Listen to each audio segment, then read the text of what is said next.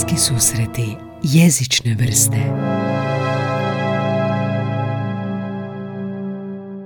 Dok mi svi učimo englesku abecedu kao A, B, C, D i tako dalje, moj današnji gost umjesto A, B, C, D govori Alfa, Bravo, Charlie, Delta. Naime, on je profesionalni pilot i drago mi je da se pridružio ovaj jezični podcast jer je to zaista specifičan dio jezika. Nikola Renčelj. Nikola, tko si ti i još važnije, što ti jezik predstavlja? Pa evo, ja sam profesionalni pilot, imam 27 godina. I za mene jezik prije svega predstavlja nekakav prijenos. Znači, prijenos informacija, ideja, pa razno raznih emocija, u principu svega, pošto mi još kao vrsta nismo razvili mogućnost telepatije, jednostavno jezik koristimo kao, kao nekakvo najbolje sredstvo, nešto najbliže tome da bi prenijeli sve ostalo. Ok, ti si profesionalni pilot. Što je taj prijenos, što te prvo asocira kod prijenosa u tvom poslu? Da, uglavnom mi primarno jezik e, koristimo kao govorni dio jezika, znači hmm. sva komunikacija u aeronautici je primarno verbalna. Postoji i nešto manje se koristi i e, tekstualna komunikacija preko razno raznih e, informatiziranih sustava, međutim primarno i glavna je e, komunikacija verbalna preko radio veze ili preko interkom unutar samog kokpita. jel to znači hrvatski ili neki drugi jezik? E sad, to je dosta interesantno. Znači, na radio vezi je u prometnom letenju, e, to znači svi komercijalni letovi, znači veliki avioni u kojima su putnici, tu je u principu obavezan e, engleski jezik na samoj radio vezi. A e, unutar kokpita, e to sad ovisi, neke kompanije imaju striktnu politiku korištenja engleskog jezika, međutim, kompanije koje su u kojima je jako velik postotak pilota iz neke države, na primjer e, Lufthansa, oni će u samom kokpitu razgovarati na njemačkom naravno, Aha. pa onda Croatia Airlines e, piloti će unutar kokpita komunicirati na hrvatskom jeziku, Kužim. I, I tako dalje. Ali međutim na, na samoj frekvenciji je obaveza da se koristi engleski jezik kako bi svi sudionici bili uh, što se kaže in the loop, znači unutar, uh, da bi mm razvili nekakvu svjesnost toga što se dešava oko njih, ko je gdje, ko spušta, ko se penje i tako dalje. Tako da nema konfuzije i, i svi moraju znati engleski. Znači li to da pilot ne možeš biti ako nemaš savršeno znanje engleskog jezika i kad, kad smo već kod tog pilotskog engleskog, pod čemu je on nekako specifičan od običnog ABCD? Što je tu, kako bi ti izrazio, što je tu najspecifičnije nekako u tom vokabularu? Pa, dobro, vokabulara ću se dotaknuti malo kasnije, međutim, pilot se apsolutno može biti bez engleskog jezika. Mhm.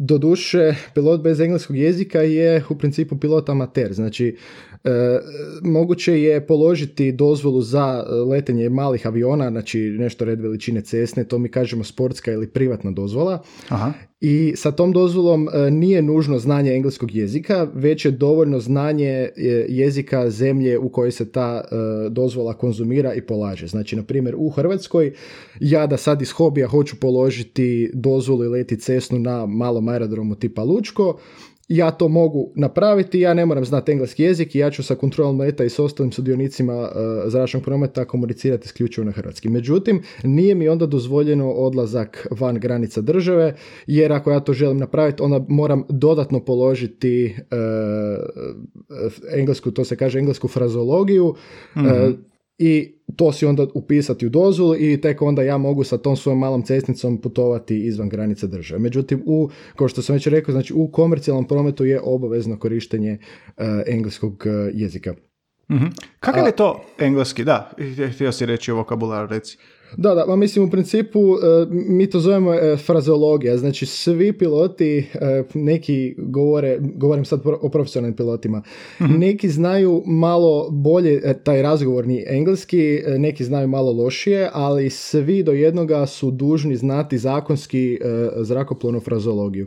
To je, to je set fraza i općenito nekakav vokabular koji je unificiran i smišljen upravo zato da bi e, nedvosmisleno se mogle e, prenositi informacije e, preko same radio veze. Ja možeš ovoga dati neki primjer, tipa najobičajnije što kažeš, čisto da slušatelj koji sad sluša dobio ideju kakva je to fraza, kakav je to izraz? Pa dobro, recimo evo naj, ono što svi, svi mi znamo da je poljetanje znači take off. Međutim, karakteristika toga je da e, se nikad, nastoji se nikad ne koristiti fraza off ako unutar, e, ako nije povezana sa e, dozvolom za poljetanje ili sa zabranom poljetanja. Znači, ja neću kao pilot reći tornju I, we, are clear, we are ready for takeoff. Mi ćemo reći ready for departure. I onda će nam toranj, ukoliko je dozvoljeno, ukoliko oni odlučuju da nam dozvoljavaju poljetanje, oni će nama reći you are cleared for takeoff, jer se ta fraza, uh, riječ takeoff se veže za, za frazu cleared for takeoff ili uh, abort takeoff, you are not cleared, negative clearance, cancel clearance, kako već uh, u mhm. tom, to je već ono postaje malo uh, abnormalnija situacija, onda tu Toran sva, na, sva, na svakakve načine zna, ovaj, zna reći, ali generalno se ta, ta, ta riječ takeoff se izuzetno jako pazi uh, kad se koristi i ono ne razbacujemo se, da tako kažem, sa tom riječi, jer da ne bi zbog nekakve, nekakvog efekta, neke smetnje u radio vezi došlo do, do, do krivog razumijevanja i onda da mhm. pilot misli, e, da recimo Toran ga pita are you ready for takeoff, što naravno se ne smije, ali teoretski kad bi ga pitao are you ready for takeoff, on bi to možda mogao zbog nekakve smetnje, zbog mikrofonije, zbog nekakvog efekta, on bi to možda mhm. mogao shvatiti, oh yes, yes, uh, clear for takeoff i izađe na pistu i da gas i, i, napravi i dogodi se udes. Mm, uh, možda ne čuje taj R, možda čuje kao ne, da nije pitanje, nego kao da je daleko i slično. mm E, I možda je, možda, je ovo, možda je slušateljima zanimljivo bi bilo začuti da e, radiofrekvencija, barem ova koja se koristi u, u, u avijaciji, to nije baš e, isto koji u autu. Znači vi u autu imate radio prijemnik koji ima dosta dobru i, i, i, i e, kvalitet visoku kvalitetu zvuka. Međutim, u avijaciji se koristi one stare stanice, ako se, ako se ljudi sjećaju, AM modulacija, amplitudna modulacija, što u principu znači da je, to je vrlo robustno, vrlo sigurno, međutim znači da je kvaliteta zvuka jako uh, komprimirana. Znači ono što mi danas podrazumijevamo pod po dobar zvuk, to definitivno na, na radio vezi, čak i u 21. stoljeću u avijaciji uh, nije slučaj. Znači stanice su, da, radio stanice su dosta onako, dosta se loše loše to e, čuje u odnosu na ovaj HD zvuk kad gledate neki film u kinu ili kad slušate mm. radio, to je ono nebo i zemlja maltene. Da, ok, zvuči mi malo uh, nesigurno, ali zato vi imate nešto što se zove readback, zar ne? Nekako tako potvrda, jezična tako, potvrda, što je to, ćeš objasniti? Tako je. Ma mislim, kažem, e, to, to što kažem da, se, kažem da se to čuje loše u odnosu na ovaj zvuk na koji smo mi svi navikli. Mm-hmm. Nije to, nije to, ne, ono, nije to loš zvuk da se ne može ništa razumjeti. Mm-hmm. Uh, mi sama fraza readback, e, to je sam koncept readbacka je izuzetno bitan i to je nešto što se u ono, svim pilotima, čak i pilotima koji lete privatno za sebe u malim avionima na hrvatskom, e, njima se to isto u, u ajmo reći, utuvi u glavu od, od, ono, od samih početaka mm letanja, a to je jednostavno e, koncept u kojem pilot obavezno ciljane stvari ponavlja nazad u eter. Ono što je čuo. Tako je. Znači, mhm. ne, ne nužno od riječi do riječi sve što je čuje, nego točno se znaju najbitnije stvari koje pilot mora uh, ponoviti uh, nakon što dobije uh, nekakvu instrukciju od, od tornja, od kontrola letanja i on točno se onda zna koje, koje su to stavke u toj nekakvoj možda malo dužoj poruci koje on mora onda nazad ponoviti tornju da bi na taj način poslao potvrdu da je razumio da je, e, e, da je e, poruka predana nedvosmislenu i da je, i da je primljena u onaj u potpunosti koja je namijenjena. mm Kužim. Opet te pitam, imaš kakav primjer ili neki najobičan primjer kako bi to zvučalo pošiljati informacije nešto govori, primati informacija, to čuje i ponovi. Da, da, evo, e, možemo se opet vratiti na ono, na, na dozvolu za poljetinje, što možda mm slušateljima bi bilo najjednostavnije. Da, da, da. E, znači, Toran bi rekao, ne znam, e, Znači, kontrola bi, kontrola bi rekla uh, Croatia 1, 2, 3, you are clear for takeoff, runway 1, 2, wind 1, 2, 0 degrees, 5 knots. I na to onda pilot odgovara, clear for takeoff, runway 1, 2, Croatia 1, 2, 3.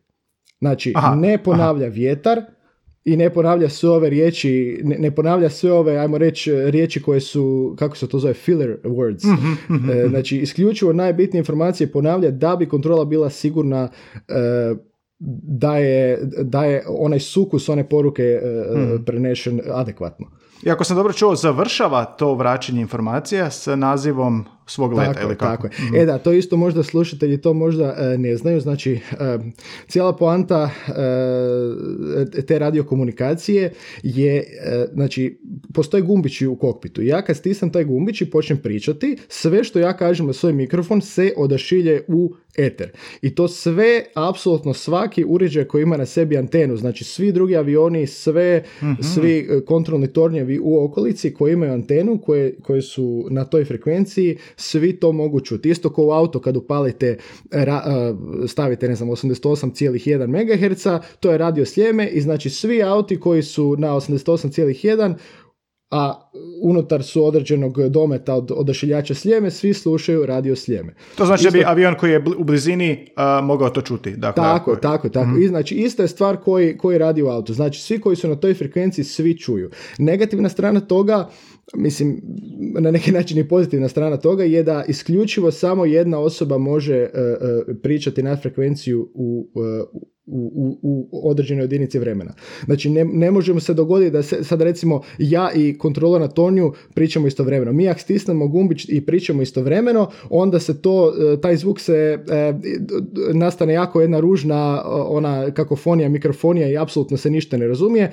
Onda mhm. kad to čujemo moramo samo odmah pustiti i pustimo onda drugu stranu da, da kaže e, što je mislila reći. Ja, ne, nešto kao na Skype-u. da, malo da, odgovornije. Da, da, da, da, u principu e, to je, i to je onda dosta, da, to je onda dosta e, e, treba određena doza discipline da bi se znalo kvalitetno komunicirati sa na radiovezi zato što ono mhm. svako je, postoji određeni redoslijed komuniciranja. Znači, e, ja, smatra se vrlo lošom, e, smatra se nepristojnim i nesigurnim kada recimo sad, na primjer, da Toranj kaže Croatia 1, 2, 3, descend altitude 5000 feet, mm i sad, se i, i sad on pusti i sad on pusti, da kaže Croatia spusti se na 5000 fita i sad on pusti gumbić za, za radiotransmisiju i onda se, od, odjednom se sad ubaci Lufthansa sa nekakvim zahtjevom prema toj kontroli leta i on kaže joj ja bi penio.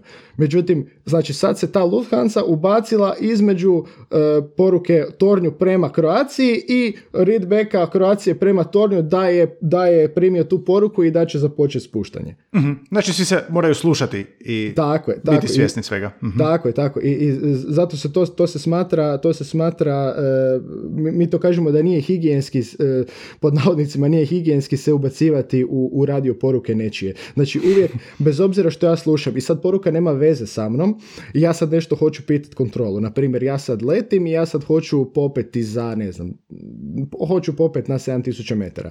I sad ću ja pitati kontrolu, prvo ću naravno slušam frekvenciju i čekam da se niko, čekam prvo da svi zašute, znači da je tišina na frekvenciji i onda mm mogu pitati. Međutim, ta tišina može nastati između e, toga što je kontrola nekome nešto rekla i ta osoba treba odgovoriti i potvrditi tu poruku. I to, to onda zapravo nije, nije baš, nije ni pristojno, nije baš ni sigurno da se ja sad usred toga svega da. ubacim. Tako da uvijek treba biti svjestan ko je, tko je rekao šta i da li je nekakva komunikacija u tijeku pa je možda nekakva pauza jer ti ljudi nešto rade pa ne mogu iste sekunde odgovoriti ili možda kontrolor nešto radi pa onda kontrolor ne može nešto odgovoriti u, mhm. u, toj sekundi, a ja se onda ako ono narodni heroj ubacujem u, u cijelu priču sa svojim nekakvim zahtjevima i radim, i radim kompletnu zbrku. Znači, to je čisto ono da, da, da možda slušatelji budu svjesni da, se, da, da je potrebna jedna, jedna doza discipline ovoga. mm Znači, nema upadica, nema obacivanja, e, treba jednostavno biti maksimalno onako profesionalno i odmjeren u cijeloj toj priči. A pogotovo kod ovih e, jako, jako e, prometnih zračnih luka, na primjer Frankfurt i Londonu gdje jednostavno toliko je, toliko je e, prometa u zraku, toliko je zrakoplova u zraku da nema mjesta nekakvom sad ponavljanju, ubacivanju, čekanju, nego svi moraju biti jako disciplinirani i, i, i da to ide ono, ajmo reći, po traci. Da. A, na fakultetu si naravno onda prošao temeljitu izobrazbu baš jezičnu u tom smislu. Je li te nešto iznenadilo kad si iz srednje škole došao ili si već očekivao da će to biti vrlo, vrlo specifičan, rigidan jezik i kako ti je bilo učiti to sve? Pa u principu ja sam imao sreću i ja sam došao sa dosta dobrom podlogom engleskog jezika na fakultet. E, govorim i razgovornog engleskog jezika E, međutim, nisam, nisam imao pojma kako izgleda taj, na fakultetu se to zove uh, zrakoplovni engleski jezik mhm. i čak postoje dva predmeta koji se zovu radiotelefonska komunikacija, koji su zasebni predmeti, gdje se baš uče specifičnosti te frazeologije. Isto na engleskom, jel? Mhm. Da, da, da. To, u mhm. principu, to, je, to u principu isto nastava engleskog jezika, isti profesori predaju, samo što se uh, baš se uče specifično te fraze i uče se ta nekakva pravila ponašanja na samoj radiovezi. Mm-hmm. Ima smisla nema e, fantaziranja u izrazima. Da, da. Mhm. da. e, i, i sad, e, kažem, e, engleski zrakoplovni jezik mi je kao takav bio dosta... to će bilo kome ko je profesionalno, ne možda ne profesionalno, nego ko je strukturirano učio engleski jezik u možda u, u školi stranih jezika, to mhm. će mu biti vrlo poznato, znači udžbenici su vrlo slični, samo su malo više ono tematski, znači obrađuju se nekakve zrakoplovne stvari, mhm. međutim sama, sam kurikulum je vrlo, vrlo sličan kao engleskom u školi stranih jezika. Ono što je mene osobno iznenadilo je bila e, ta nastava iz te radiotelefonske komunikacije. To nisam očekivao da će to biti toliko ono strukturirano i rigidno mhm. i, i, i, ono od doslovno od sve od abecede preko, preko fraze, preko pravila readbacka. E, nama je, osjećam se, bilo nam je najteže naučiti e, tu, taj jedan popis veliki od ne znam koliko desetaka stavki, možda 40-50 stavki, sve skupa koje se, mi smo to morali znati napamet. Znači što, postoje taj cijeli popis od 40, 50 tisuća, 50 tisuća, to bi bilo malo teže za naučiti. da, da, da. um, ovaj, da, uglavnom, postoje cijeli popis od možda 40-50 e, stavki koje je bilo potrebno naučiti na pamet da bi znali što i u svakom trenutku što je u kojoj radio poruci podložno readbacku, a što nije potrebno ponovno ponavljati kontroloru E, to jest raditi e, readback. I to, je, I to je bilo zapravo meni osobno najteže jer to je bilo jedna velika količina ono biflanja i štrebanja na pamet. Da, bez obzira što ti možda znanje nešto prethodno i govorno i jezik dozvoljava, ovo je ipak nešto što je ono specifično vrlo, jel? Mhm. A, da, a, a, isto tako vezano za taj zrakoplovni engleski jezik, to je isto dosta bitno i to je naš fakultet prometnih znanosti dosta e, dobar u tome u odnosu na ostale pilotske škole. uh iako je, i mislim da čak i regulativa, nisam baš siguran, ali mislim da čak i regulativa definira da je to nužno. Znači potrebno određeno znanje iz, e, nije samo potrebno znanje same frazologije, da bi čovjek postao profesionalni pilot, nego je potrebna određena doza e, razgovornog engleskog jezika. A zbog mhm, čega? Mhm. E, i vrlo jednostavno, znači, postoje neke stvari koje nije moguće e, pokriti frazologijom. Na primjer, mi sad idemo na poljetanje, mi sad izađemo na pistu i sad smo mi spremni za poljetanje i mi vidimo nekakav, e, ne, nekakvu, nešto na pisti, komad metala, gumu, nekakav čunj, nekome je nešto otpalo sa... Problem, vidite problem, jel? Nešto, da, tako je, nešto vidimo. I sad, mi sad kažemo tornju, toranj nešto je napisti. Pa što je napisti možete nam, možete nam opisati. E mhm, sad, tu sad mhm. više, tu sad dolazi... Ne pomaže e, frazeologija. Tako, tako je, tako, upravo to. Ne? Tu sad pomaže isključivo razgovorni jezik ko što bi, ko što bi uh, bilo koje dvoje ljudi na ulici koji se sporazumijevaju engleskim jezikom nešto opisivale što se nalazi na, na cesti. Da, znači nije potrebno samo slušati i razumjeti i reći ja sve razumijem, nego moraš baš biti vješt u objašnjavanju. I... Tako je, tako je, tako je. Sad kažem, to, tu sad postoje ono razine kompetencije, to se čak i to se čak i regulatorno zna. Znači postoji nešto što se zove e, English Proficiency Level i to je e, definirano e, čovjek koji je kandidat za pilota polaže i pismeni i usmeni dio ispita engleskog jezika pred Aha. nekakvim ovlaštenim ispitivačem mm koji je ovlašten od strane ili države ili Europske unije i dobiva ocjenu. Ocjene su od 1 do 6, s time da su od prolazna ocjena, najmanje prolazna ocjena je 4, a uh, ocjena 6 je kao najviša i njome se smatraju e, ljudi kojima je engleski jezik materinji. Mm-hmm, I svaki profesionalni pilot u dozvoli ima svoj uh, materinji jezik kao level 6, level 6, jer normalno smatra se da je, da je u tom jeziku jako, jako dobar, a engleski jezik mu je kao obavezan sekundarni jezik i ima definirano koji je, koji je level tog jezika u, u dozvoli. I to znači, kaže minimalni mhm. level je level 4. I to je ono, znači osnovno sporazumijevanje razgovorno i to mora svaki profesionalni pilot biti u mogućnosti e, e, taj minimum dostići. Mm Ako sam dobro shvatio sve što si rekao, engleski je važan. da, da, da, da, da. Engleski je izuzetno važan i općenito je komunikacija izuzetno važna. Ne samo radio komunikacija, nego i e, komunikacija unutar članova posade. Pust, pustat ću ovo studentima što si rekao. Uh, ok, um, iako si rekao da je sad ovo dosta rigidno i frazeologija, mm postoji li određena fluidnost u tom nekakvom uh, zrakoplovnom jeziku, možda među kolegama, možda u samom kokpitu, u nekom razgovoru ili nekakav drugi način gdje upotrebljavaš jezik na svom poslu? Da, da, naravno, znači e, koliko god je komunikacija e, mora, mora biti rigidna u, e, kad komuniciramo na radio vezi mhm. i sa drugim sudionicima u prometu, to obično unutar kokpita, unutar posade bude puno, puno, puno opuštenje. E, u većini kompanija su posade e, iz iste države, prema tome obično onda komuniciraju cijela posta, znači e, kapetan, kopilot i kabinsko osoblje, svi komuniciraju na jeziku, na svom maternjem jeziku. Znači, obično su iz iste zemlje, je li to isto regulativa neka ili se slučajno? Nije, nije, to jednostavno, to je, mislim, kako bi sad to rekao, ili zapošljava jednostavno ljude u toj zemlji za taj da, let. to, ono, kažem, to, mhm. nema, nema tu pravila. Recimo, mm. kompanije tipa Vizer, oni imaju puno, oni imaju puno članova posade koji su iz, iz cijele Europe. Pa onda, recimo, na jednom letu može biti uh, kapetan je Mađar, uh, prvi časnik je, kopilot je Hrvat, uh, a mhm. iza su stewardese iz Poljske, Mađarske, Rumunjske i Češke. Mm. Tako da, ono, tu je sve... Sad se nabraja, oni se nikako neće razumjeti. Dobro, ajdemo s Rumunjima možda. Da, i, ovaj, i tako da kod njih je, oni nemaju izbora nego, nego, nego su komunikaciju svesti na, na engleski jezik. Znači, u državnim firmama po, e, poput Lufthansa e, normalno je da većina ljudi tamo, e, mislim da im čak i uvjet u zapošljavanju znanje njemačkog jezika i tamo je normalno da će razgovarati na, na njemačkom jeziku. Mm unutar same, unutar same kabinske posade, unutar kao cijela posada, znači komunikacija pilota i, i kabinske posade će se isto odvijati na, na njemačkom jeziku. A isto tako recimo Croatia Airlines kao, kao firma gdje su velika većina zaposlenih su Hrvati, tu se onda komunikacija, interna naša komunikacija se e, vrši na, e, na hrvatskom jeziku. mm ima smisla. da, i to je jedna dosta interesantna ima jedna stvar, a to je, a to je briefing.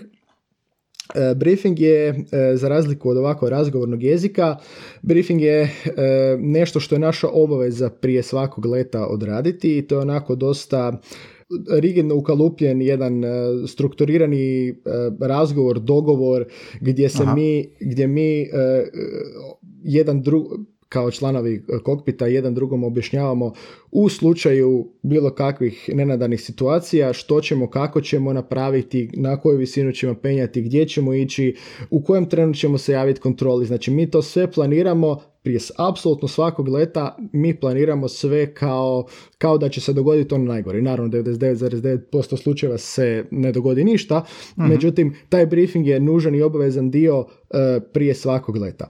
I sad, on je, nije baš na razgovor, nije onako razgovoran, nego je više onako onaj pilot koji, taj, koji e, leti taj let, mhm. on će reći on će držati briefing i on će reći, i to onda dosta onako strukturirano i, i, i preporuka je da se to radi na engleskom jeziku, međutim e, prihvaća se isto tako ako svi pričaju isti jezik, da isti jezik koji nije engleski, da se onda to odradi na, na, tom, na tom drugom jeziku. I to mhm. onda budu dosta smiješne situacije gdje ono, e, ja sam to imao osobno gdje e, pola briefinga bude engleski, pola briefinga bude hrvatski, pa onda njegovo pitanje bude na hrvatskom, odgovor bude na engleskom i tako, to bude dosta onako smiješno. Mm, Ali to mm. onda hoće obično peti let u danu kad smo već malo umorni i onda se dobro se smijemo. Da, da, pa dobro, treba naći malo taj Ma da, naravno. ispušti ventil. A da te pitam, postoje li nekakve, znači recimo mehaničari, profesori, umjetnici, svi će imati neki svoj slang, svoj način komuniciranja. Imate li vi piloti međusobno neki način komuniciranja je li to onako profesionalna deformacija ili je to više onako nekakav cool slang? Pa u principu da, definitivno imamo uh, slang i isto tako uh, to je onako jako puno tih, uh, bez obzira što postoje hrvatske riječi za sve te stvari koje mi koristimo u slangu, mi u principu koristimo bastardizirane engleske riječi, koristimo razno razne, recimo kormilo dubine je službeni hrvatski naziv za jedan dio na avionu, mi, mi kažemo elevatori. Onda kad, kad se... Jer je na engleskom elevator, jel? Da, tako, jer je na mhm. engleskom se zove elevator i Isto tako onda imamo malo i smiješni slang, recimo kažemo kad slijećemo po bočnom vjetru, onda obično bodrimo kolegu tako da se ili hrva ili vesla do dolje i takve mm. stvari, što naravno nema veze ni sa hrvanjem ni sa veslanjem, ali, ali ovoga, to je čisto onako malo, malo za, za, kao razbijanje stresa. A, isto tako imamo i nekolicinu instruktora koji su kroz moju karijeru mene vodili i od njih jedan je stvarno bio sjajan jer je koristio jezik onako dosta inovativno i od ono razno raznih zvučnih efekata do nekakvih izmišljenih svojih fraza. E, i on je to zapravo dosta inovativno koristio jer bi kroz, kroz taj nekakav humor, kroz taj smijeh bi nam, bi nam vrlo bitne stavke uh, ono, utuvio u glavu nekakve jako bitne stvari kojih, se, kojih ćemo se sjećati cijelu karijeru upravo zato mhm. jer je na taj vrlo smiješan način nama to rekao. Pa je tako bilo na primjer e, vezano za jedan sustav na avionu koji nije baš e, izveden e, robusno, onda je on, jedan sekundaran sustav da, da ljudi ne misle da je to sve jako nesigurno, ovaj, onda je on rekao, umjesto da kaže ono vrlo ono rigidno, znaš, to nije baš, to nije baš robusno izvedeno, to su inženjeri mogli bolje napraviti, on kaže, znaš, to ti je malo Mickey Mouse. I onda taj... da je rekao, to je šrot. da, da, to ti je, znaš, to ti je malo Mickey Mouse. I sad te Mickey Mouse, normalno, mi smo, nas trojica smo prasli u smijeh, ali, ali nam je taj Mickey Mouse ostao, ostao u glavi i tog ćemo se uvijek sjećati i mm. povezati tehnički u svojoj glavi sa tim sustavom i mi ćemo znati da uvijek treba paziti na taj sekundaran sustav čisto zato jer, jer je to Mickey Mouse. da se da, vizualna asocijacija, da. Da. Ma ne, isto tako, ovaj, imaju dosta interesantne, interesantne uh, te neartikulirane to, to, se, to se čak ne može nazvati, ali mislim sve je to, sve je to način komunikacije. Mm. Da bi nam pokazao ka, za jedan vrlo bitan prekidač, obično je pravilo piše u priručniku da se treba držati dvije sekunde u slučaju otkaza jednog sustava. On je to vrlo slikovito nam objasnio, vidiš ovo tu, to kreneš i onda digi, digi, digi, digi, digi. I sad normalno opet valjenje od smijeha, a ali na taj način, e, to nam je onda utuvilo u glavu da mi to trebamo držati određeno vrijeme. Znači sekundu, dvije, brojimo u glavi digi, digi i to je to. I, i, i, na, da, i, na ta, upravo to je efektivno, vrlo efektivno. mm A, kako komuniciraš kad ne komuniciraš poslovno, mislim i dalje u poslu ne zanima, nego postoji li nekakav medijski način što moraš, uh, nego medijsku komunikaciju koju moraš obavljati, komuniciraš li s putnicima na neka poseban jezik, poseban jezik, uh, nešto u tom stilu. Ne, ne, znači ovako, objava putnicima se vrši, sad to je individualna stvar kompanije, uh Objava putnicima se generalno vrši ono standardno, dobar dan, dobro došli, uh letimo na visini to i toj, brzinom tom i tom, vanjska temperatura je takva i takva, očekujemo okay. slijetanje u toliko mm. sati i takve nekakve najosnovnije stvari. I isto tako se uh, izbjegava u slučaju bilo kakvog uh, bilo kakvog kvara, koji naravno nikad nije ozbiljan kvar, mm izbjegava se putnicima objašnjavati tehničke detalje, nekakve fraze koristiti, a to ih samo može dodatno plažiti, a mhm, ako, mhm. ako nemaju tehničku podlogu, njima to ovako onako ništa, ništa ne znači. mm Ima smisla, Tako da, generalno se isključivo s njima razgovara, e, njima se isključivo govori sve razgovornim jezikom, bez terminologije, bez frazologije. mm Ono, čisto onako razgovorno. Da, da, ima smisla da, da razumiješ. Ok, s putnicima, s kopilotom ili kapetanom, uh, briefinzi, ili ima još nekav način, nekakav način gdje moraš koristiti jezik službeno, neslužbeno, unutar samog posla? Pa da, znači van, van tog ono dosta rigidnog i strukturiranog briefinga mi cijelo vrijeme komuniciramo. Znači naj uh, iza kabinsko, kabinsko osoblje komunicira između sebe konstantno, vezano za uh, na svakom letu bude možda putnik koji možda ne, ono, izgleda kao da je možda je samo umoran, možda mu je nešto, pa onda uh, djevojke i, i dečki uh, između sebe komuniciraju, uvijek budno prate putnike da li nekome nešto treba, pa onda između samih članova kokpita, znači između kapetana i kopilota, isto konstantno se vrši komunikacija, čak i mhm. van tog briefinga. E, mi stalno pričamo e, vezano za visinu, za brzinu, za ako su ispred nas nekakvi oblaci, e, imamo, to se zove meteorološki radar u nosu aviona koji snima ispred i onda dobijamo sliku meteorološke situacije čak i po noći, pa onda mi diskutiramo, hoćemo lijevo, hoćemo desno, hoćemo gore, dolje. mm Znači, komunicira se apsolutno konstantno, o, o, većinom su to stvari koje su, koje su vezane za sam let. mm E, I to čak postoji pravilo, znači e, postoji nešto što se zove sterilan kokpit, a to znači da...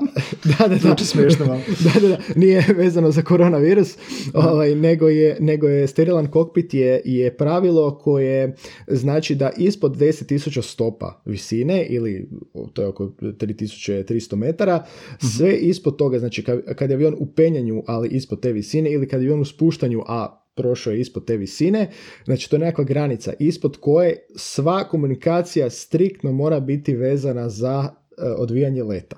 Znači nema ispod uh, tih 10.000 stopa ili 3.300 metara, znači nema joj šta ćeš ti sutra jest, joj kad dođemo nema kako hotel, si.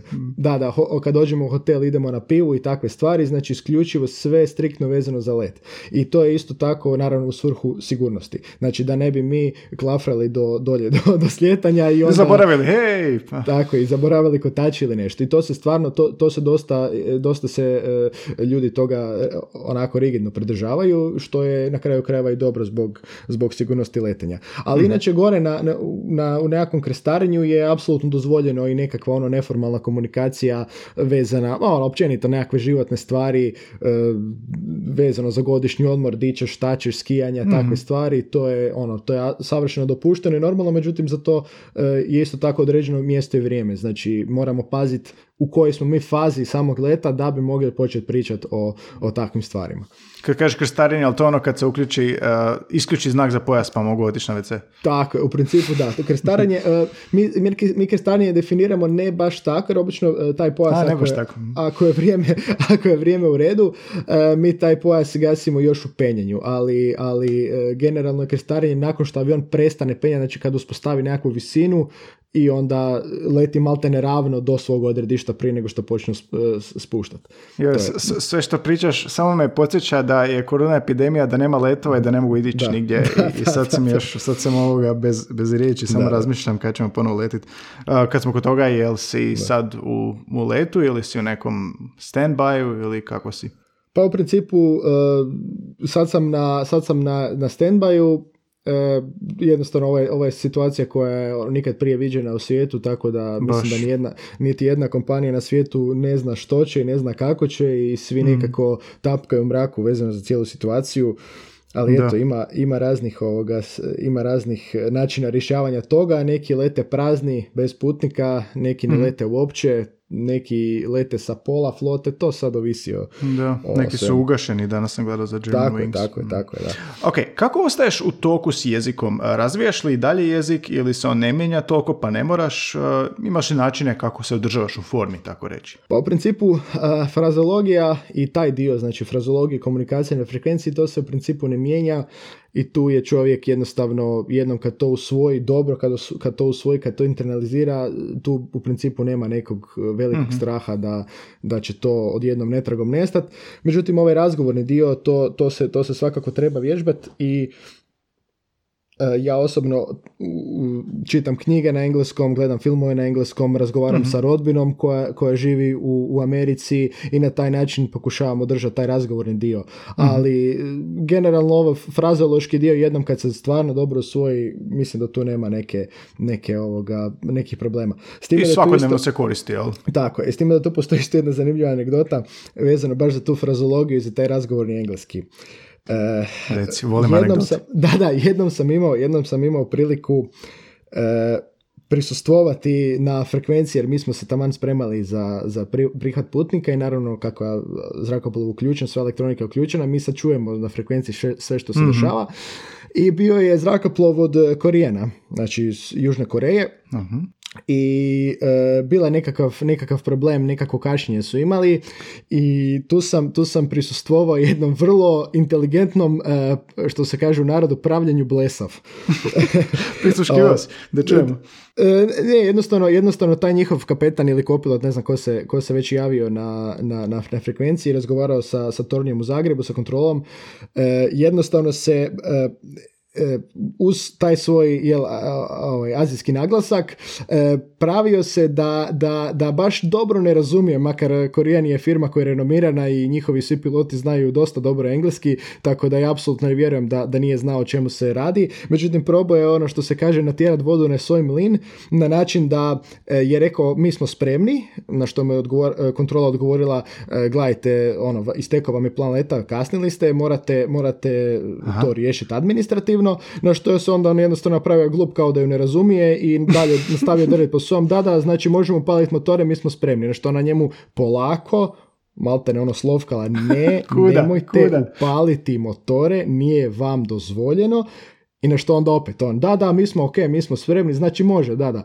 Tako da, kažem, ja sam apsolutno vjeren da se čovjek, da se čovjek pravio, da, da ne zna upravo zato u nadi da će ona dići ruke i pustiti gajde, ono, bježi, makni mi se, dosta mi je. Kužim. Ako inače nekog zanima, uh, ja sam jedno vrijeme naletio na Google JFK Tower uh, funny ATC, tako nešto se zove, da, da, i onda imaju, imaju super sa, sa JFK aerodroma u New Yorku, isto takve anegdote i gdje se svađaju i slično. Okay, Amerikanci, Amerikanci, su, Amerikanci su dosta specifični zato što je njima, njima je naravno engleski materinji jezik i onda e, tu je disciplina komunikacije ne naravno uvijek, ali postoje situacije gdje je njima ta disciplina malo, malo uh, uh, zna onako popustiti. Jer isto to, to se isto dešava, dešava recimo u Hrvatskoj i, i, i u, Njemač, u Hrvatskoj na hrvatskom i u Njemačkoj na njemačkom mm. gdje jednostavno ljudima je prirodnije se zezat na svom materinjem jeziku i onda kad, kad uspostave komunikaciju sa kontrolom na svom jeziku, onda tu kreće zezancija, šale, pošalice i takve stvari i to je jednostavno ljudski i prirodno, međutim to se stvarno treba držati pod kontrolom. Eh, u slučaju, o, to je naravno igra taj nekakav zdrav razum. Znači ako čuješ da je gužva na frekvenciji, da, da ljudi ne mogu doći do riječi, pa nećeš ti onda doći i početi se zezati sa kontrolorom na, na hrvatskom. Bez obzira što si ti Hrvat i oni Hrvat, to je jednostavno, to su stvari zdravorazumske, naravno. Mm-hmm. Ovo što kad si pričao komunikacija, sa, mm to je bila kontrola, znači clear, clear for take-off, to ti kontrola zračnog prometa govori što ti da. smiješ i ne smiješ napraviti. Tako je. to je, tijekom cijelog leta, leta ti komuniciraš s kontrolom određene zemlje iznad koje letiš. Tako kako ti je kad mijenjaš te zemlje? Mislim, jesi tu imao kakvih problema ili budući da je sve engleski, jel sve isto ili jel imaš tu nešto za reći oko toga? Da, to je, to je isto dosta interesantno. Znači, e, u principu ja kad sam počeo letiti u, u prometu kao, mm kao profesionalac i, počeo malo mijenjati, letiti e, preko granice u druge zemlje i, mm i maltene okolo naokolo kroz cijeli europski kontinent, dosta mi je, najteže mi je zapravo bilo popamtiti kako se, kako se kaže koji pozdrav e, od određene zemlje. Jer e, to je jedan nepisano nekakvo pravilo, jedan, jedan lijepi običaj koji, koji nalaže da kad mi promijenimo frekvenciju, javimo se sad kontroli, mi se sad recimo javljamo, prolazimo Sloveniju i sad se idemo javiti austrijskoj kontroli, reći ćemo naravno promijenimo frekvenciju, sad stisnemo gumbić i kažemo Vijena Redar, Servus, pa onda Aha, naš pozivni znak. da, da tako, tako. E, mhm. I upravo to. I tako, obi, to je nepisano pravilo i, i jedna lijepa gesta da se on, uvažavanja jel, njihovog jezika i njihove kulture, kad god se prebacimo e, na nekakvu stranu kontrolu da koristimo njihov pozdrav. Da mi, da još neki mađarska... Pa, e, e, e, za mađarsku iskreno ne znam, za, za mađarske dosta rijetko letim. recimo Grčka Jasas, onda ovaj, sad ovisno, to mi je čak kolega objašnjavao, znači on, on čak, pošto je živio dugo u Njemačkoj, on zna i vezano za različite regije Njemačke, pa on njih tako pozdravlja, jer točno U, pa zna di smo. Da, ovaj, da, da, da. E, I tako, onda Italija, buongiorno, buonasera, ovisno mm-hmm. o... Znači, uglavnom je kao dobar dan ili bok. Da, da, da. A šta je kod nas? naš zračni posao? Pa generalno, generalno se kaže dobar dan i, i dosta je recimo do, u drugim zemljama se često zna čut kad se odjavljuje od, od neke frekvencije, zna se čut kao nešto kao doviđenja. Međutim, mi u mhm, Hrvatskoj mhm. se trudimo reći do slušanja, čisto zato jer imamo tako lijepu hrvatsku frazu, a i nekako je više je bliže toj radiokomunikaciji do slušanja nego, nego doviđenja. Da, čao, ne možemo, to je talijansko. Da, da, da, da. A mislim, neka se, zna, neka se zna koristiti bok, e, obično bosanci kažu, neka znaju reći živjeli i Srbi. A da, e,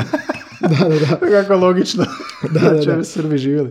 Da, da, tako je, tako je. Tako da evo, to je, to je dosta jedna interesantna stvar i tu je recimo, to je, to ajmo reći, jedna, jedna mala doza slobode koja je, koja je dozvoljena i ono, to vam niko stvarno neće zamjeriti ako, čak što više navodno se, navodno se Francuzi, to evo, stvarno sam osobno vrlo malo letio u Francusku, uh, ali se Francuzi nekad znaju naduriti ako, ako se ne javite sa bonjour, nego kažete good day, uh, pošto su oni, oni su naravno vrlo ponosni na svoj jezik, pa onda, jel, da. Ovaj. to me uopće ne čudi. To što sve rekao potpunog smisla da, da, da. da. da. I, inače, kod te radiokomunikacije isto dosta jedna bitna stvar, e, što sam isto, ja se trudio kad sam jednom davno školovao, e, učiti ljude e, iz peci pa reci, to je isto jedna stvar discipline, ne, čak, čak ne bi rekao samo u radiokomunikaciji, nego općenito u, u tom uzrakoplostu kad komuniciramo između sebe i na radiovezi, a pogotovo na radiovezi, jer niko ne želi da sad, ja kad stisnem gumbić i kad počnem pričati, znači ako se slušatelji sjećaju, znači jednom kad se stisne gumbić i neko priča, gotovo više niko u tom trenu svi ostali slušaju. uh Svi koji, znači osim, svi osim toga koji, koji, koji priča, svi ostali slušaju. Po, po, jer, jer takve su tehničke karakteristike samog sustava. I mhm. sad, ako neko nije ispeko prije nego što je rekao, onda vam to bude dosta ružno i, i, i čuje se onako e, E, ne znam, Vijena Redar e, e, i, onda on, i onda on razmišlja, a cijelo vrijeme drži gumbić stisnut i to zna biti stvarno dosta, pogotovo kad je velika gužva u zračnom prostoru, to zna biti dosta iritirajuće i, i, i onda, jer svi čekaju, svi čekaju da on završi, cijela priča stoji, naravno, kao što svi znamo, avioni ne mogu stati u zraku, znači to je onda dosta, dosta, i onda su svi odmah nervozni čim se, ta, čim se pojavi tako neko ko, ko se tako ovoga ponaša, ali kažem, srećom u profesionalnom svijetu je to stvarno rijetko, tu i tamo se nekom omakne takva nekakav gaf. E, e to recimo jedna situacija gdje sam čuo, e, sad se ne mogu sjetiti ko je bio aerodrom, u kojoj zemlji, međutim bio Turkish Airlines i oni su inače dosta dobri u komunikaciji, stvarno, međutim, valjda su bili umorni, ne znam šta je bilo i čovjek je, e, ja ne znam, valjda, potrošio valjda minutu na ove, na ove razno razne neartikulirane zvukove gdje je pokušavao nešto pitat kontrolu, međutim, ono, 90% te komunikacije bilo uh, a uh, i tako da ono. Da. to je ono što ja u podcastu, u podcastu režem. Samo oni moraju. Da, upravo to. To je, to je baš bilo dosta ružno za slušati. Aha. Pa da bi sam da reći nekako vrlo, jezično, vrlo disciplinirana profesija s povremenim daškom onako malo opuštenja kad je za to vrijeme. Tako, tako je, tako, upravo to. Tako da recimo, evo, e, mi znamo često kad se, kad se dolazimo doma u Zagreb, znamo često reći, što isto nije, e, nije ajmo reći, po tim pod navodnicima higijenskim pravilima radiokomunikacije, mm-hmm. mi znamo reći umjesto e, Zagreb redar, dobar dan, Kroacija 125 ili Cessna 578, nebitno. mm Mi obično znamo reći Zagreb Tower ili Zagreb Toren čak znamo reći dobar dan vam želi Croatia 578 ili Cessna 125 ili nešto. Tako da to, to, to, su, ajmo, ajmo reći, te nekakve ono e, mali sitni detaljčići koje generalno vrlo rijetko se i primjećuju, ne, ne zauzimaju puno vremena na frekvenciji, a onako da, daju jedan, kako bi rekao jedan moj stari instruktor, jedan umjetnički dojam. E, ovaj, I to, mhm. to rade i svi, to rade i to, to sam znao čuti i od, i od Njemaca na, kad, kad se pozdravljaju sa, dolaze recimo Frankfurt pa se pozdravljaju sa kontrolom leta i tako. Tako da to je onako, ali naravno kad, kad pričamo sa, kad se javljamo stranim kontrolama, onda jednostavno ne raspolažemo tolikom jezičnom, ne takvim jezičnim akrobacijama da mi sad možemo tu takve, e, takve onako to malo soliti sa, sa nekakvom elegancijom. Tako da to obično bude ono čao i to je to. Ne? to, je to. Da, Ili smisla. buongiorno i nastavimo dalje na engleskom. Buongiorno. Ovoga, ma super, ovo mi je fantastično. Ja sam malo pristran jer smo surađivali, ali uh-huh. mislim aeronautički engleski je tako nekako za jezik koji inače inače ima dosta iznimaka, dosta je discipliniran Da, i da, ovoga da. određen. A zašto, da se sad vratim na onaj početak, Alfa, a, Bravo, Charlie, Delta, zašto nije ABCD?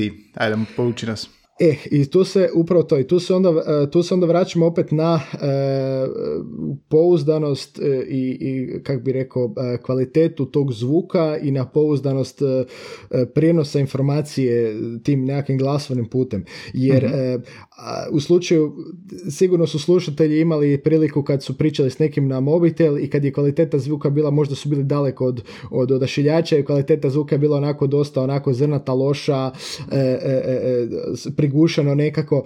I sada ako vi probate ako, kad bi u, u tom slučaju probali nekom slovkati nekakvu riječ, vrlo je teško razlučiti fonetski razliku između A, B, C, D, E, F i tako dalje. Ili B i P, B, B, D, me, me, tako, recimo. tako je, tako, Mhm, upravo to. I onda su naravno, e, i na- onda su naravno tome davno prije, kad je, kad je zrakoplovstvo tek bilo pojma, kad su radiostanice bile još puno gore i Mhm.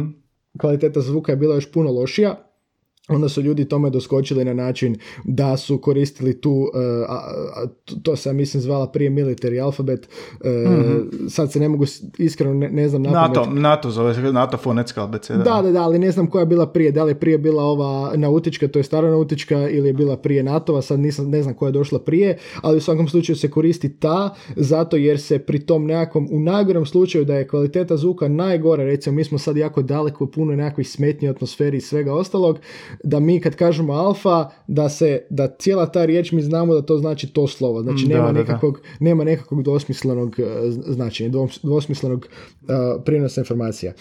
A u kojem trenutku ćeš a, reći, baš u kojem ćeš trenutku slovkati? Ja sad što si nam govorio ove rečenice, u prijenosu su uglavnom bile pune rečenice ili Tako. brojevi.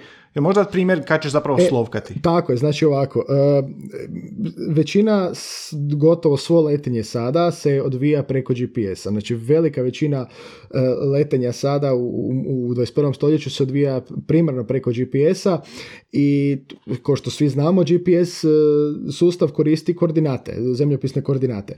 I sad, umjesto da mi sad za svaku točku ili da nama kontrola kad kaže e, odite na ono tamo točku, da umjesto da oni nama sad govore, diktiraju koordinate, ta svaka ta točka ima nekakvo ime. Postoje znači nekoliko vjerujem da su desetaka ili čak stotine tisuća točaka po Europi, svaka od njih ima svoje zemljopisne koordinate, ima svoju lokaciju i ima svoje ime. To ime se sastoji od pet slova i ime obično bude fonetsko. Na primjer, u Hrvatskoj je jedna takva točka podet. P-O-D-E-T. I Aha. sad... Znači naravno- samo po sebi ništa ne znači podet, ili? tako, ona ima, ona ima svoju lokaciju, ona ima svoje zemljopisne koordinate i kompjuter od e, zrakoplova u sebi i u svojoj bazi podataka ima tu točku. Znači, kad se ukuca u zrakoplov točka podet, zrakoplov zna, aha, to je, ne znam, ta i ta koordinata na sjevernoj kužim. poluci i ta i ta koordinata na istočnoj poluci i onda ju na taj način točno zna ono locirati u, u, u- prostoru i ako nam kontrola kaže odite tamo, zrakoplov, te- mi kao posada i naravno zrakoplov preko svojih sustava zna u koju stranu treba ići i koliko mu do tamo treba i sve ostalo. Kužim. I da, i onda obično se dešava, najčešće se dešava da e, kontrola kaže nekoj posadi e, odite na tu i tu točku i onda posada kaže mi nemamo tu točku u našem planu leta. Zato što obično to kontrola kaže kad e, zbog e, jednostavne količine, velike količine zrakoplova u zraku, e, velika je gužva i onda da bi oni rasteretili ljude šalju pod navodnicima obilaznicom, znači kažu odite prvo tamo pa ćemo vas onda vratiti onamo. Aha. I onda kad oni kažu odite u tu stranu, odite prema toj točci, ljudi, piloti kažu ok, ali mi nemamo tu točku u našem planu leta. Dajte ponovite, molim vas, opet točku. I onda ona kaže opet, na primjer, podet. I onda on kaže, can you please spell it? Znači, Aha. možete li, molim vas, spelovati tu točku i tu onda dolazi ta abeceda.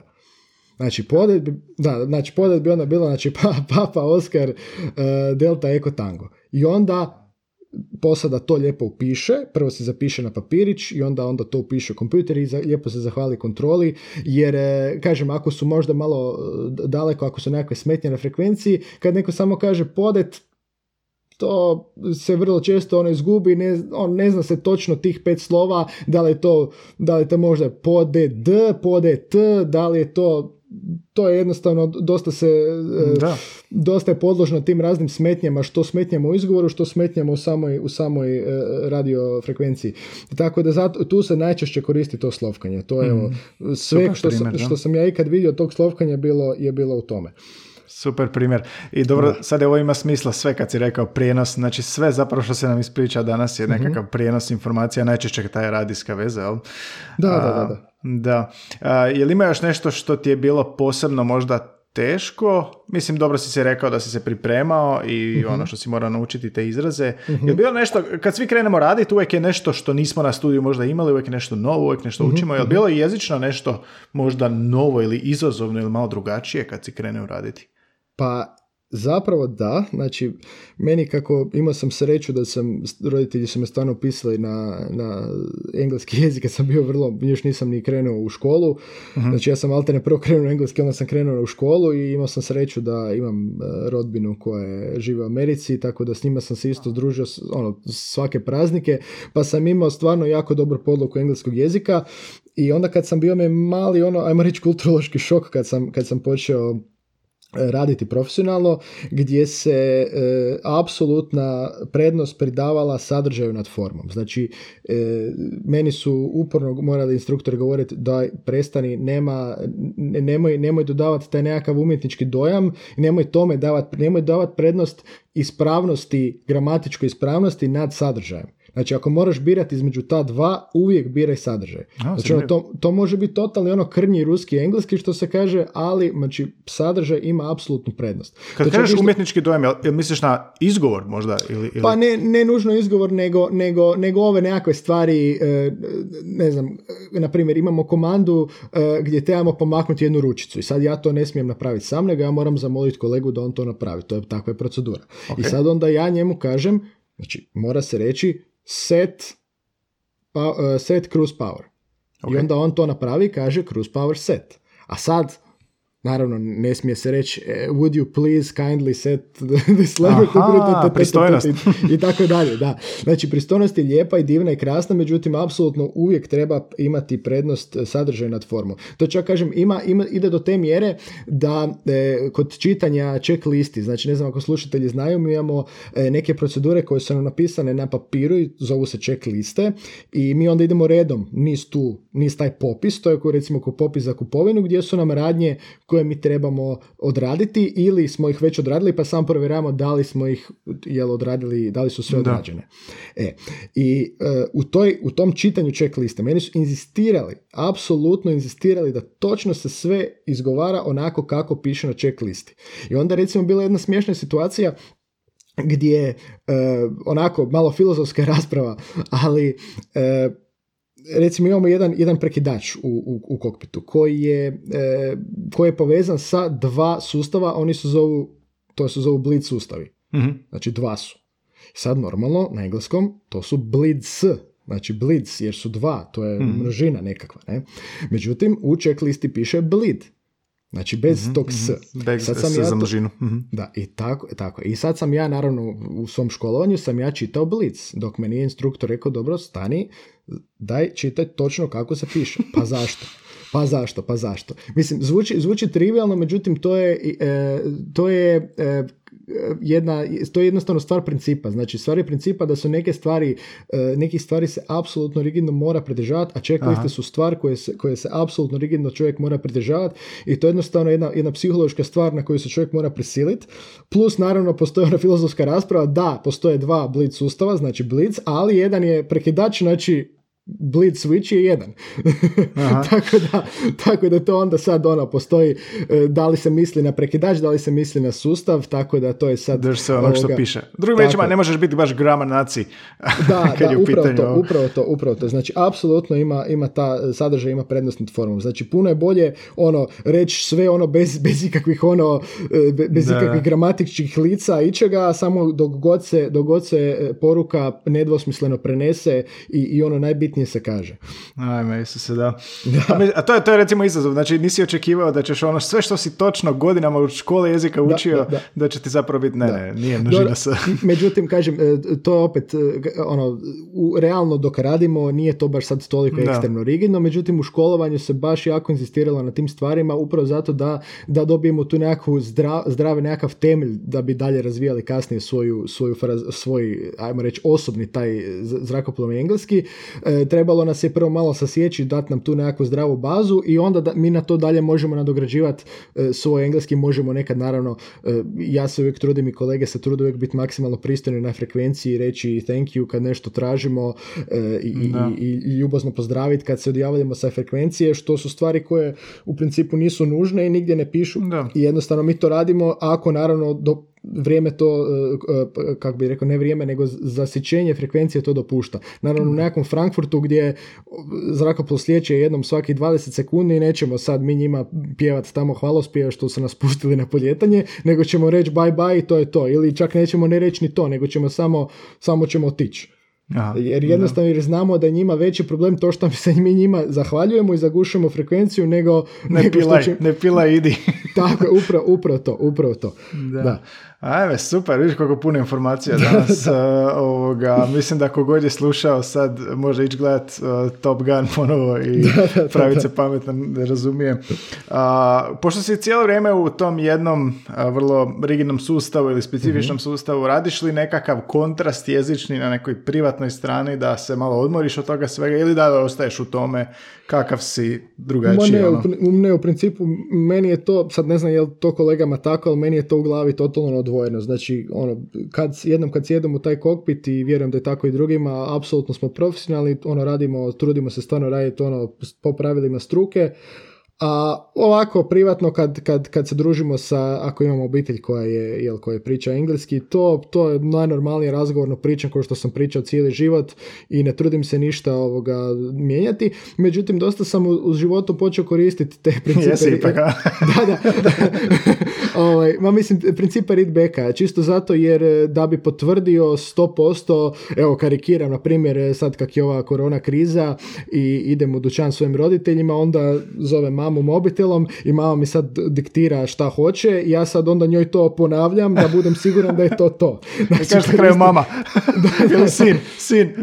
da, da, tako je, tako je. Ovaj, mene, nego, ono, jednostavno, ali, ali zapravo je dosta, dosta je fora princip. Naravno, ne treba sad biti ono totalni luđak i, i ono na, da, sve što vam neko drugi kaže, na, o, drvite opet po tome. Međutim, ove nekakve bitne stvari, ne, ne znam, ono, evo, mama me nazove, kaže daj kupi mi kruh i mlijeko, aha, znači dokupit ću ti kruh i mlijeko dobro, ok, ajde bok, ajde bok. Znači, to je, mislim, mislim da to je dosta, dosta dobra fora. A ne ono, da, ok, ispustim slušalicu i onda je kupim, ne znam, kilu brašna.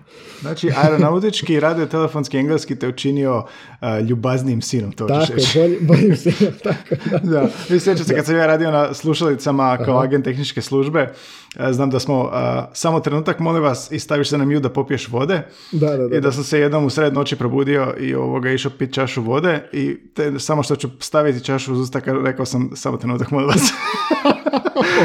Tako da totalno razumijem. Taj, to je profesionalna deformacija, to je nekako... Ovoga, a, još postoji jedna interesantna stvar, kad smo se još dotaknuli uh, taj načina i te rigidnosti komunikacije, E, koliko god ta radio veza možda može biti onako e, ono lošije audio kvalitete nego onoga što smo mi navikli jel, u 21. stoljeću mm to je dalje dovoljno dobra da se mogu prenijeti neke neverbalne neke ne, ne, neverbalna nekakva glasovna komunikacija pa recimo tako imamo kolege neki pa čak i ja sam u, u, nekim situacijama koje nisu bile sad nekakve ono nekakve opasne situacije međutim bile su izvanredne situacije gdje smo morali se zbog nekakve, zbog nekakvog e, lampice upaljene smo se morali vratiti na, na, na aerodrom poljetanja. Aha. Isto tako sam i kolege čuo. Ovoga, tu sad naravno postoji taj jedan rigidan način na koji, na koji se to sve kontrola leta obznanjuje, što mhm. ćemo, kako ćemo, gdje ćemo i to sve. E, međutim, onda kontrola nekad zna, ovisno naravno gdje smo i koliko su oni dobro, dobro utrenirani taj dan, je li ono kraj smjene, početak smjene, su ljudi mm, možda već umorni, nekad znaju, nekad znaju malo, malo e, svoja pravila struke zanemariti i onda e, u najgorem trenu počnu ispitivati da li vam treba nekakva pomoć, da li trebamo zvati nekoga, a mi taman u tom trenu čitamo tu ultra rigidnu checklistu, radimo Mhm, nešto, nešto jako bitno ovoga, i onda tu dosta, dosta evo, i to sam osobno čuo od par kolega na, na, na frekvenciji, tu onda bude jedan, jedan kaže se samo standby, ali se kaže, kaže se jednom, jednom intonacijom koja implicira, koja implicira ono, ono, pusti me, radim nešto drugo. I- Reci, kako bi, kako bi to sad rekao? Da Pa- moraš. sad smo opušteni Pa ne- za to, ali... Da, da, da, sad smo pušteni, ali ne znam, recimo ono, umjesto kao uh, standby, to bi bilo recimo nekakve ono, normalnoj situaciji gdje me pita, ne znam, ono, da li možemo popesti na tu visinu, pa bi ja rekao standby, call you later, dok ja to izračunam, da li mi to možemo. Da. O, u ovom bi bila situacija odmah, instantno, znači čim pita bez ikakvog, bez ikakvog, bez ikakve pauze, jer u principu nemam ja sad šta razmišljati, nego znam da mi sad ne treba da ja komuniciram u ovom trenutku, samo stisnem i odmah kažem standby, i to je to, i pusti. Aha, I, aha, i aha. apsolutno me nije briga dalje što, što, što i, i naravno kontroleri to jako dobro razumiju i kuže i znaju i niko od nas nije savršen, svi mi griješimo, ja osobno pogriješim barem 3-4 puta dnevno u toj komunikaciji, napravim nešto što baš nije ono po pravilima struke, tako da to, to su stvari koje se normalno dešavaju, pogotovo kad je, kad je situacija malo ono nestandardna, znači nama se sad nešto dogodilo, mi se sad vraćamo, to je njima dodatan nekakav stres, jer sad oni moraju, njima se cijeli koncept mijenja, i normalno da on sad to cijelu situaciju gura, jer, jer on želi cijelu situaciju što prije razriješiti, da, Da. može, da mo- jer njemu dolazi još, još milijun drugih aviona i, i, i, i, on jednostavno želi, želi što prije to riješiti. Međutim, nama ne treba da nas sad neko pila, nego nama Da, treba da, da. nas se sad pusti. I onda taj, ono, taj kratki odršiti standby znači Znači, riječ, sama riječ je ista, međutim, ta intonacija, ta intonacija znači njemu, daj stvarno, daj me pusti, ja ću se tebi, ja, ono, don't call, don't call us, we'll call you. Ima potpunog smisla. Kao, jesi kupio kruh? Ili eh, jesi kupio kruh? Ono da, da, ista da, da, e, upravo to. I isto tako, ovaj, e, e, sigurno su slušatelji čuli za, za ovu situaciju koja je bila na Hudsonu gdje je e, kapetan Salenberger sletio na A, da, da, da. 320 na Miracle Hudson. on Hudson. Mm. Tako je, tako. I, i to, je jedno, to, je, to je jedno sjajno korištenje radio veze bilo, uh, jer kontrola leta je njega krenula ispitivati, mislim što je apsolutno legitimno s njihove strane, oni nisu znali točno kakav je kaos bio to, u tom kokpitu, u tom trenu, Da, to da, je jednostavno, oni to nisu mogli znati, njihovo pitanje, njihova pitanja, množina, su bila sasvim opravdana u tom slučaju. Međutim, on je vrlo kratko, jasno, odrešito odgovarao, standby, unable i to je to. Znači, jedne, Mhm. ono, jedno riječ kratko, odrešito, ono, maltene, čuo sam te, pusti me na miru, radim nešto. Da, da. I- E, dobro da si se dotaknuo filma, možda za kraj ovako nekako uh, za entuzijaste koje su te sad poslušali Mhm. i imaju od prije možda znanja ili interesa za zrakoplovni engleski, imaš neke preporuke, možda film, možda web stranice, možda podcast, možda nešto? Uf. pa u principu većina, većina hollywoodskih filmova su upravo to hollywoodski filmovi i to se baš tako ne radi u stvarnosti. Malo izdramatizirano, ha? Da, da. Međutim, Sally je, Sally film o Tom Salenbergeru je dosta, stvarno dosta dobro napravljen. To pogledao sam ga i stvarno sam ostao... Autentično, ugo- ha? Da, da, dosta, dosta sam ostao ugodno iznenađen. A i naravno postoji ono što vjerojatno svi gledaju, ona istrage zrakoplovnih nestaća na, na Discovery ili na, jel to, ne znam, jel to Discovery ili to ovaj Aha. National Geographic, nešto od ta dva. E, to su isto dosta interesantne, e, interesantne stvari, međutim ja bih rekao da je najbitnija stvar ako stvarno, ako je neko entuzijastičan, na YouTube ima stvarno brdo predavanja i od vrhunskih renomiranih pilota e, i, i predavača, instruktora. Jednostavno to su, to su predavanja koja su se odvijala možda prije, ne znam, desetak, desetak godina u, u nekoj pilotskoj školi i to su snimili i stavili na YouTube. Tako da, to Da. nije to nije nekakva ono visoko budžetna produkcija, međutim stvarno se mogu e, naći informacije koje su ono dosta, dosta bitne i dosta onako dragocjene za, I za besplatno za pogledati. Da, ono, da, upravo samo to. treba naći. I, evo, ja osobno taj YouTube najviše koristim od svega toga. Dobro, odlično. Ovoga, sve što si ispričao je vrlo fascinantno i vrlo specifično i nije toliko poznato, tako da hvala ti što si to pristao podijeliti sa s nama, s nama svima. A, evo Nikola, hvala ti što si sudjelovao. Mhm. A, a, jel imaš još možda, što bi ti htio čuti u podcastu o jeziku? Jel imaš nekakve želje? Ja ću ih Pa, ostvariti, moraš samo reći. Pa u principu ne znam, evo, meni je, meni je ovako, mislim, osobno u nekakvom mom, ja sam išao u- opću gimnaziju. I meni je osobno bilo dosta, e, ti kao, ti kao e, profesor jezika sigurno znaš o tome više nego ja, meni je bilo dosta recimo čudno da, ili je to bilo vjerojatno samo specifično moje, konkretno moje škole opće gimnaziju u Samboru, ali ja sam puno više naučio o jeziku kao, kao, kao baš samom jeziku kao sredstvu komunikacije u, u, u svojem obrazovanju engleskog jezika nego što sam naučio u obrazovanju hrvatskog jezika.